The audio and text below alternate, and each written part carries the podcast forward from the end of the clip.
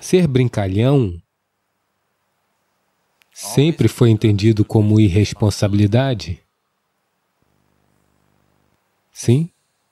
Você sabe, desde a sua infância e provavelmente com seus filhos você também esteja fazendo isso, se eles são simplesmente brincalhões, você acha que isso é ser irresponsável? A maneira mais responsável de viver é você sendo brincalhão com a vida. É absolutamente irresponsável carregar um rosto alongado e andar por aí neste planeta? Sim ou não? Não é absolutamente irresponsável andar por aí com infelicidade? Sim? Essa é a coisa mais irresponsável que você pode fazer? Então, ser brincalhão não é irresponsabilidade? Ser brincalhão é ser muito responsável e responsivo à vida. Somente quando você é brincalhão você pode fazer isso? Quando você é sério, o mundo não existe para você, é só você e suas bobagens. Sim? Quando você é sério, é apenas sobre você e suas bobagens. O mundo e outras vidas não existem para você. Somente quando você é brincalhão poderá prestar atenção a tudo. Você só pode realmente responder a tudo no mundo se você for brincalhão. Caso contrário, você não pode. Apenas o fardo disso o matará. Portanto, ser brincalhão não é uma filosofia que você deve desenvolver, vou ser brincalhão, vou ser brincalhão. Não. A ciência está lhe dizendo que toda a existência é apenas uma dança de energia. Parece que as forças que criam esta existência estão sempre brincando. Sempre, nesta cultura, a criação tem sido descrita como a brincadeira de Deus. Quando eles diziam brincadeira de Deus, Muitas pessoas pensantes pensavam, ah, aquele tolo está brincando com a minha vida, por isso toda essa infelicidade? As forças da criação estão constantemente brincando. Se elas pararem de brincar, você está acabado. Sim?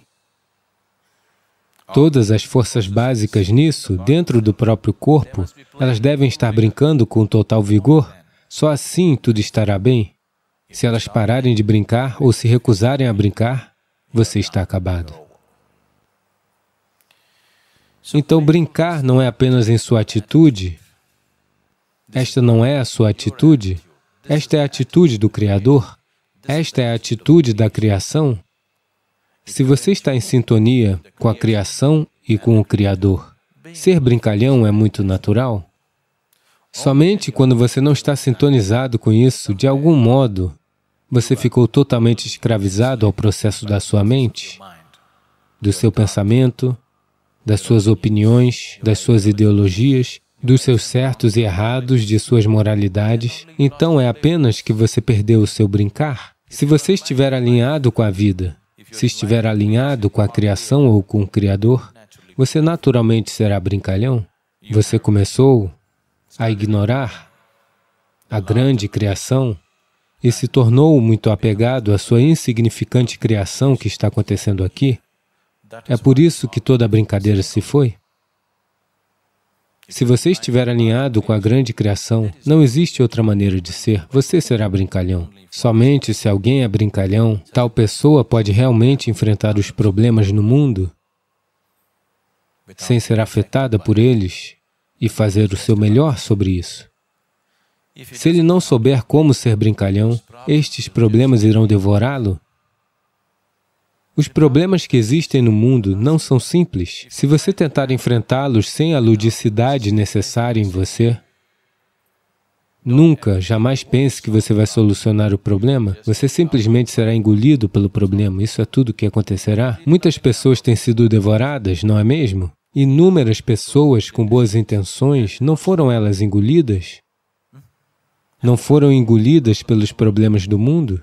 Inúmeras pessoas com muito boas intenções foram simplesmente consumidas pelas situações existentes? Você só pode lidar com elas se você for realmente brincalhão.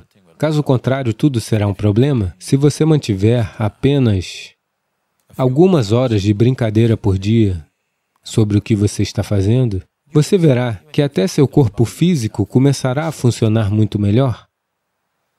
Sua cota de sono diminuirá. E a meditação se tornará um processo natural para aquele que é brincalhão? Porque no momento em que você está brincando, você não está emaranhado com as coisas que você está fazendo? Uma vez que você não está emaranhado com isso, você não está acumulando karma, você está fazendo yoga. O processo de viver não é se emaranhar, o processo de vida é tornar-se liberto. Portanto, você não está mais fazendo karma, você está fazendo yoga com a atividade que você desempenhar. Uma vez que você faz yoga durante o dia, definitivamente tudo deve melhorar, não é? Para um iniciante que ainda não está realizado, a atividade é necessária. E se você não faz da atividade uma brincadeira, a atividade é a morte, sempre. Não importa qual seja o tipo de atividade. Existem diferentes maneiras de atravessar uma situação, sabe? O Mahabharata é uma tremenda declaração disso, de como diferentes seres humanos atravessam as mesmas situações. Quase tudo que Krishna está atravessando, em menor escala, as pessoas ao seu redor estão atravessando. Como elas atravessam isso e como ele atravessa isso, como diferentes tipos de pessoas atravessam isso, as mesmas situações. O Mahabharata é um documento tremendo sobre isso de como diferentes tipos de pessoas de diferentes níveis de consciência existem e atravessam as mesmas situações quando existe algum problema, você está em viagem ao exterior ou você está no escritório, alguns problemas surgem. Se houver dez pessoas, como essas dez diferentes pessoas experienciam esse pequeno problema que surgiu? Uma pessoa vai arrancar os cabelos e surtar, outra pessoa irá partir para cima de alguém, outra pessoa bate na própria cabeça, outra pessoa está procurando o que ela pode fazer. Você vê essas coisas acontecerem? A mesma situação? Então, fundamentalmente, é isso que o Mahabharata é que existem todos os tipos de pessoas, pessoas boas, pessoas más, completamente malignas, absolutamente virtuosas, vários tipos de pessoas. Se você olhar para isso, todo tipo de ser humano que você pode encontrar em qualquer sociedade, elas estão todas lá no Mahabharata. Toda uma gama de pessoas gananciosas, absolutamente egoístas, medrosas, corajosas, valentes, guerreiros, covardes, todos os tipos estão lá. E elas todas estão sendo submetidas a todo o intenso drama, e você olha para a experiência de cada uma, é muito diferente, e a forma como elas lidam com isso é muito diferente, e onde chegam ao final é muito diferente. Por meio de todo esse drama, de todas as pessoas, Krishna está atravessando a quantidade máxima de dramas, porém intocado, porque ele disse Yogastaha Kuru Karmani, ou seja, primeiro estabeleça-se no yoga e depois haja.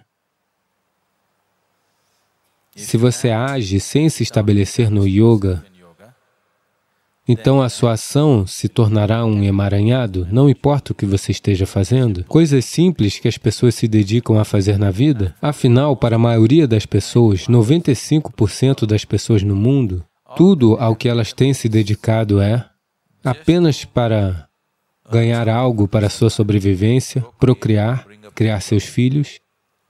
É isso. Apenas para este pequeno drama que elas escolheram para si mesmas, elas queriam isso. Um pequeno negócio ou um emprego, uma casa, esposa, filhos, marido, é isso. Para gerir isso, onde eles acabam? Muitos acabam nos hospícios insanos também, apenas fazendo esse simples trabalho, não é mesmo? Sim?